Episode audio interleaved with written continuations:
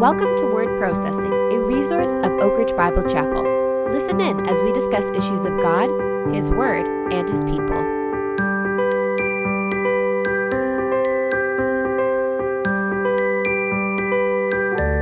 Hello, everyone, and welcome to another installment of Word Processing. My name is Josiah, and I'm here with Andrew, and we both have the privilege of serving as pastors at Oak Ridge Bible Chapel in Oakville, Ontario. As has often been said on this podcast, the goal of this recording is to help us grow in being not just hearers of the word, but doers of the word as well. And to do that, to those ends, we typically revisit a Sunday sermon and spend some extra time exploring its implications for our lives today. And this week is no exception. As Andrew, you brought us a message from Psalm 29 this past week. I'm wondering if we can start there by you just unpacking or summarizing that psalm for us, the one that you walked us through on Sunday. Mm-hmm. Yeah, just so you're right. It was Psalm 29 and uh, many have referred to this psalm as a hymn of praise, uh, specifically calling us to worship the God that we worship and giving us inspiration and, and reasoning behind the worship that we offer. So, the way I broke it down on Sunday was to refer to the first two verses as a what, the next seven as a why, and the last two as a now what. So, the first two were what does God deserve? And we see in that section commands commands to worship him to ascribe or give or acknowledge glory and strength to god to worship him the way he deserves to be worshiped simply because of who he is. The next seven verses are the why. Well why do we worship god? It's because of who he is but here's david's sort of further imagery description of that power of that glory of that strength that god has that's both far reaching and limitless really in its scope and then finally, I went to a bit of a now what? Now, what do we do with all this? How do we put this into practice or what do we how do we respond to knowing that God is this glorious and this strong? And these last two verses describe God as this eternal sovereign king. It talks about him being enthroned from the flood and being enthroned forevermore and that he's made promises to his people. So I consider that an invitation for those who hear this psalm to trust in God, to believe that He is eternally sovereign, which again draws us to worshiping Him in our trust, in our actions, and awaiting the promises that He's made that He will enforce or bring about due to the fact that He cannot lie. Now, the psalm opens this way. It says in verses 1 and 2 Ascribe to the Lord, O sons of the mighty. Ascribe to the Lord glory and strength. Ascribe to the Lord the glory due to his name. Worship the Lord in holy array. So I want to begin by talking about this idea that opens the psalm, that of ascribing or giving glory and strength to a God who already has immeasurable amounts of both. Mm-hmm. You know, how does that exactly work? What would it look like for me to do that and what is my motivation for doing it? Yeah, I really liked as I was studying this passage, one translation says acknowledge in place of ascribe because ascri- ascribing is really yes, it's giving, but it's also acknowledging. It's it's ascribing value. It's it's putting on God something that he might already have, as well as the idea of giving to him what he deserves from what we have. So, in terms of how do we do this, I talked about the idea that we really give all that we have to offer, even though what God has is without need and far surpassing what we could ever come up with ourselves. You know, you and I don't have glory or strength that even comes in any kind of comparison with what God has because his is limitless. And yet we have the motivation, which I'll talk about in a moment, to give God anything that we have. So whether that's acknowledging his glory, acknowledging his strength, or using what strength we have to put on him or for his purposes, giving glory to God can, you know, how would we use that phrase? It would be, you know, acknowledging that anything that I can say or do of eternal value is because of God's spirit within me, because of the power that God has mm-hmm. or that He's given to me or that He's. It's really, again, this acknowledgement of who God is and what He can do. And that leads to our motivation. I think the motivation in this case is multifold. It's first of all because he deserves it. So that verse that you read there talks about ascribing glory and strength due his name. And we talked about on Sunday that God's name isn't just talking about, oh, because his name is Yahweh or because whatever, but that is a sort of a placeholder for his entire identity. It's who God is that deserves glory and strength. And so the motivation is because of who God is, because he deserves it, because of what he gives us, the gifts that he lavishes upon us, whatever glory and strength that we have. And quite frankly, in this section, these are imperatives. It's because we're commanded to. Part of the motivation is because we need to. God deserves it. God gives us great gifts. We might even want to, but we're also commanded to. So part of being obedient is ascribing to God glory and strength. You may have already answered this, at least in part, but how is this God calling for his worship and recognition of who he is, not egotistical? That's a great question. I mean, because he's God. And I know that maybe sounds like a, a cop out answer, and it probably is, and maybe you can give a, a better one in a moment. But I'm asking you. Yeah, I know. because he is not an egotistical God. It's because of his character. He is the creator and deserves to do whatever the heck he wants with us because he is the all powerful outside of space, outside of time. There is no such thing as as ego in a God that is holy and a God that is perfect and a God that is all glorious because he deserves far more than we could ever ask or imagine in that case. Yeah, I guess the question kind of betrays some underlying presuppositions. This idea of egotism kind of assumes pride, mm-hmm. and we would say pride is sin. You know, an egotistical person is a prideful, sinful person, and a God who is devoid of all sin and pride, when he demands worship or calls for worship or invites us to worship, it's actually for our good that mm-hmm. we come into his presence and worship him in the way he desires to be worshiped.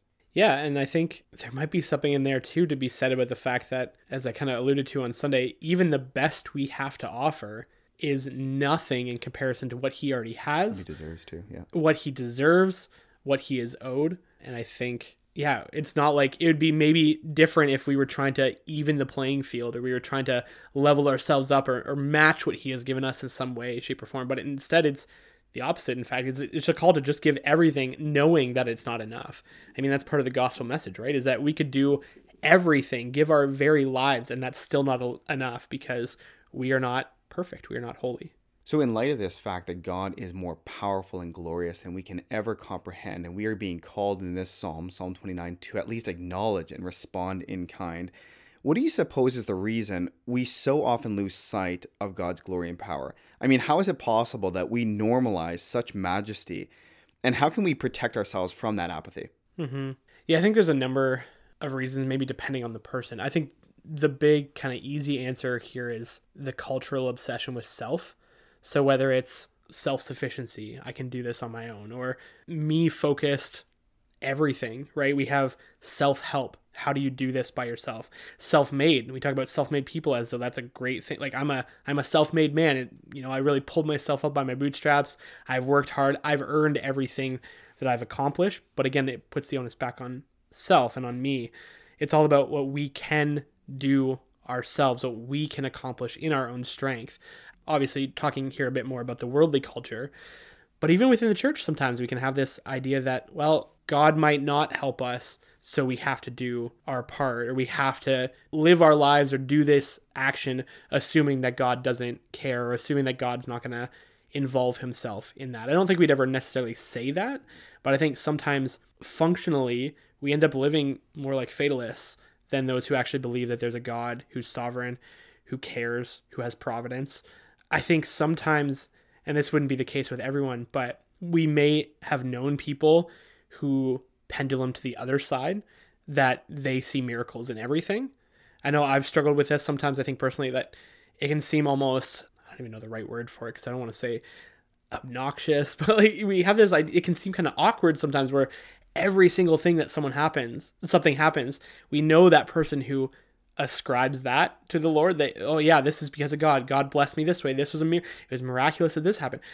And I think to my downfall, I've sometimes pendulumed away from that to the point of saying I don't want to assign anything to God's providence because I don't want to assume that this is actually God, or I don't want to come across that way that every single thing has to be because of God's hand. And yet, even as I say these words, it feels awkward saying that because that sounds so irreverent. Why would I not rather be the person that ascribes so much more, assumes so much more of God's providence mm-hmm. than the person who says, oh, this was just me, or this was just nature, or this was just fate. But I think sometimes that can seep into our, our lifestyle. And James says every good gift comes down from the Father of lights. So we recognize that in God's providence, He does provide all these things, but maybe in my fallenness, I can feel like if everything is a gift from God, then nothing's a gift from God. Yeah. And I'm kind of watering down his providence. And yet, a God who is inexhaustible in his worthiness of worship, He deserves all of it. It's me that falters in giving him the praise he's due and keeping the pedal to the metal of that praise. I falter and pull back and fail to see his glory and his power on display in every single moment of my life and all the minutia of my life and everything else I fail in those ways. I'm just mm-hmm. wondering why that is and I guess to follow up on the previous question, how would you pastor me toward protecting myself from that apathy, from falling into that kind of normalcy of God's power and providence? Yeah, I think part of it is doing what we did on Sunday, taking a moment to remind ourselves. Yeah. David could have, well, I don't want to say it necessarily that way because again, David was inspired by the Holy Spirit, so what he did was perfect in how he how he wrote. But in some ways, like he could have stopped after the first couple verses. He could have just said, "Ascribe to the Lord the glory due His name." Why? Because of because He's God, because of who He is. Worship Him right. Worship Him in holy attire. Do it properly.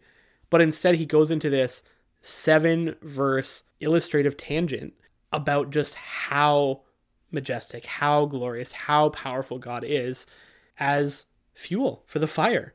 You know, we sometimes just need a spark, but sometimes we need those thick logs burnt on there or thrown on the fire rather. And I think any opportunity we have to remind ourselves of the the kind of call that who God is, remind ourselves what God can do, remind ourselves the promises of God, remind ourselves the extent of his strength. Obviously, there's so much more David can and, and does, in fact, throughout the Psalms, write so many more words describing God's character and describing God's power and his glory and his strength.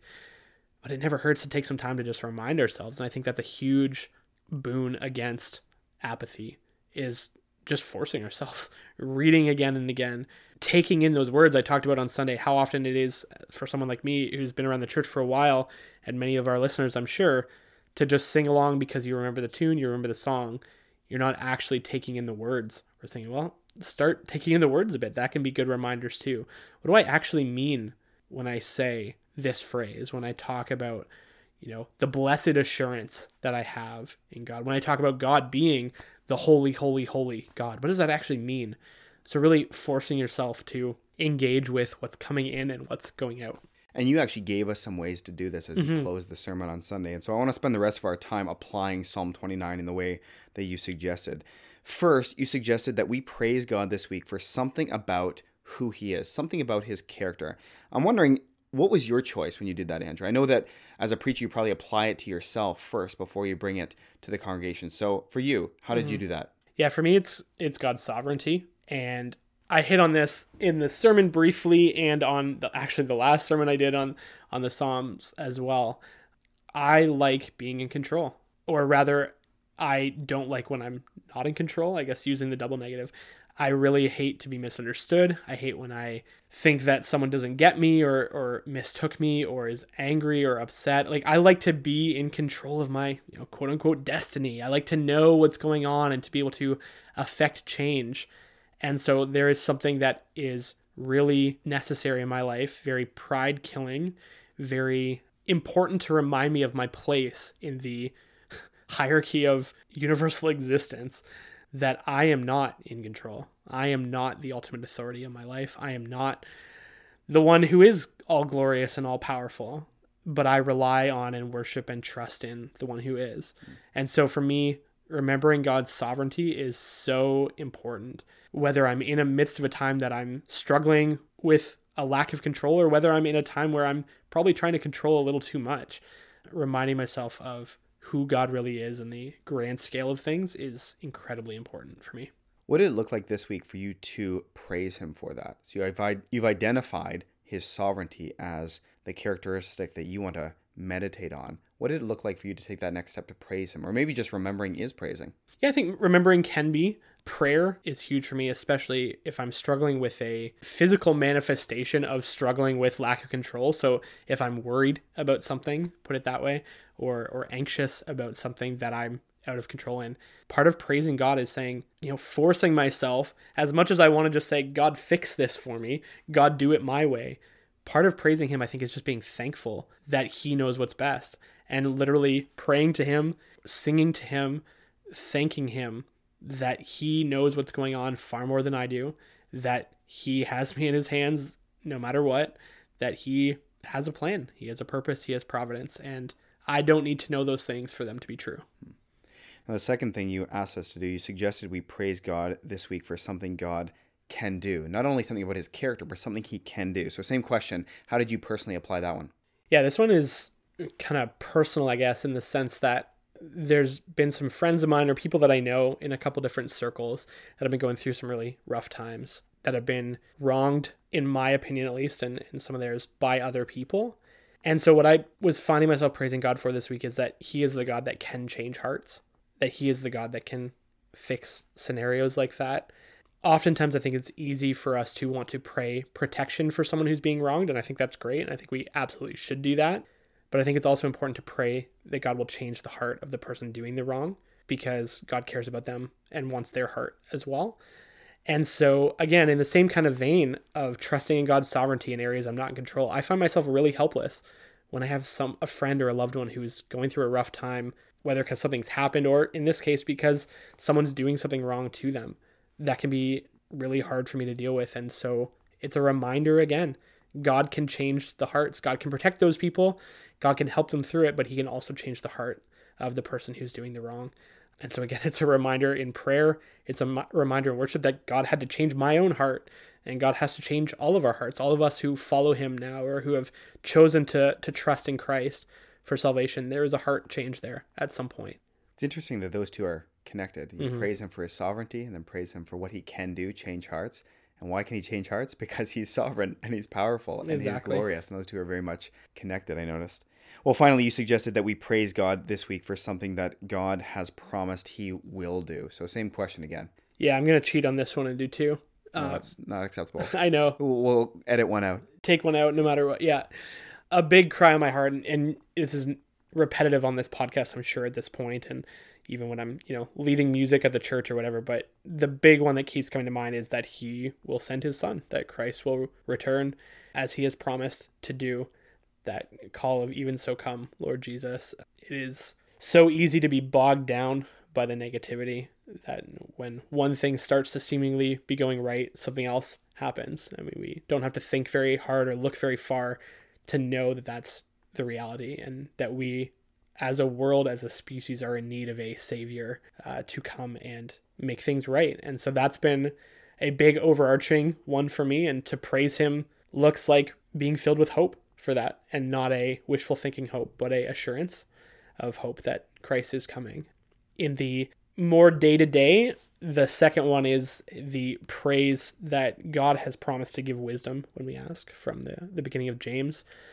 Because again, going back to all of these scenarios, all these things I've talked about, I like to think I'm smarter than I am at some points, and I like to be in control. And there's a lot of times where that leads to me feeling completely helpless. And I need God's wisdom because I find myself in situations that Andrew's wisdom and his 30 years experience is not enough for the situation I'm in. And, and all I can do is rely on God's wisdom, whether it's what to say, when to say it, when to just shut up and listen. I am in, in desperate need of the God who is far wiser than I am, far more knowledgeable than I am. And so I praise God that He has promised to give us wisdom. And I've seen the ways that it happens. And there's times that I clearly don't rely enough because I'm still putting my foot in my mouth. And yet, again, it's an important reminder here. I guess that's the theme here for me is I like to praise God for things that I maybe suck at sometimes or I maybe struggle with. I need to pr- that's a it's that solid reminder of why I need him. I'm praising him because I need what he has to offer. So God is sovereign. God can change hearts, God will give wisdom, and God will send his son again. Mm-hmm. I mean, that is fodder for praise right there, to ascribe glory and power to the God who has an infinite amount of both mm-hmm. right there. Well, thanks, Andrew, for walking us through this psalm yet again and preaching for us so faithfully on Sunday. I'm wondering, we don't normally do this, but if we could close today by reading the psalm, actually, reading yeah. Psalm 29. It's not long, and it just encapsulates so much obviously so much of what we're talking about today it is the perfect articulation of this desire. So maybe we'll close that way if you'd read it for us. Yeah, it's funny. Actually, just a quick sidebar in here that I actually did the same on Sunday morning. You would know that we connect with all the people who are serving either on the platform or up in the sound booth on Sunday morning before service to make sure we're all on the same page and I took a moment to just say, let me just read a part of this because we're going to sing the song that the team had just finished rehearsing, the song we were going to end with or close with. I said, this is why we're singing this song because of the words in this text. What a great opportunity to praise God together. It says this Psalm 29 Ascribe to the Lord, sons of the mighty. Ascribe to the Lord glory and strength. Ascribe to the Lord the glory due his name. Worship the Lord in holy attire. The voice of the Lord is on the waters. The God of glory thunders. The Lord is over many waters.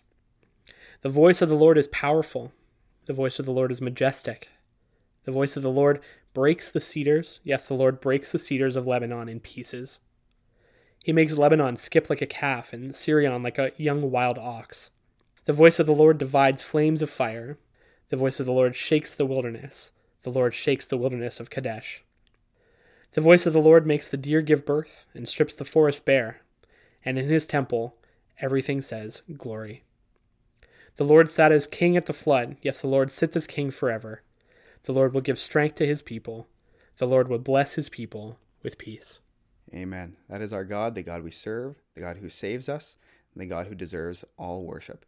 Listener, thanks for joining us today. We pray that this has been helpful for you, and we pray that you would find, even this week, that God is certainly worthy of your worship and praise. Grace and peace to you and yours. Thanks for listening to this week's podcast. We hope you are encouraged and learned something new. Visit oakridgebiblechapel.org to listen to sermons and for more information.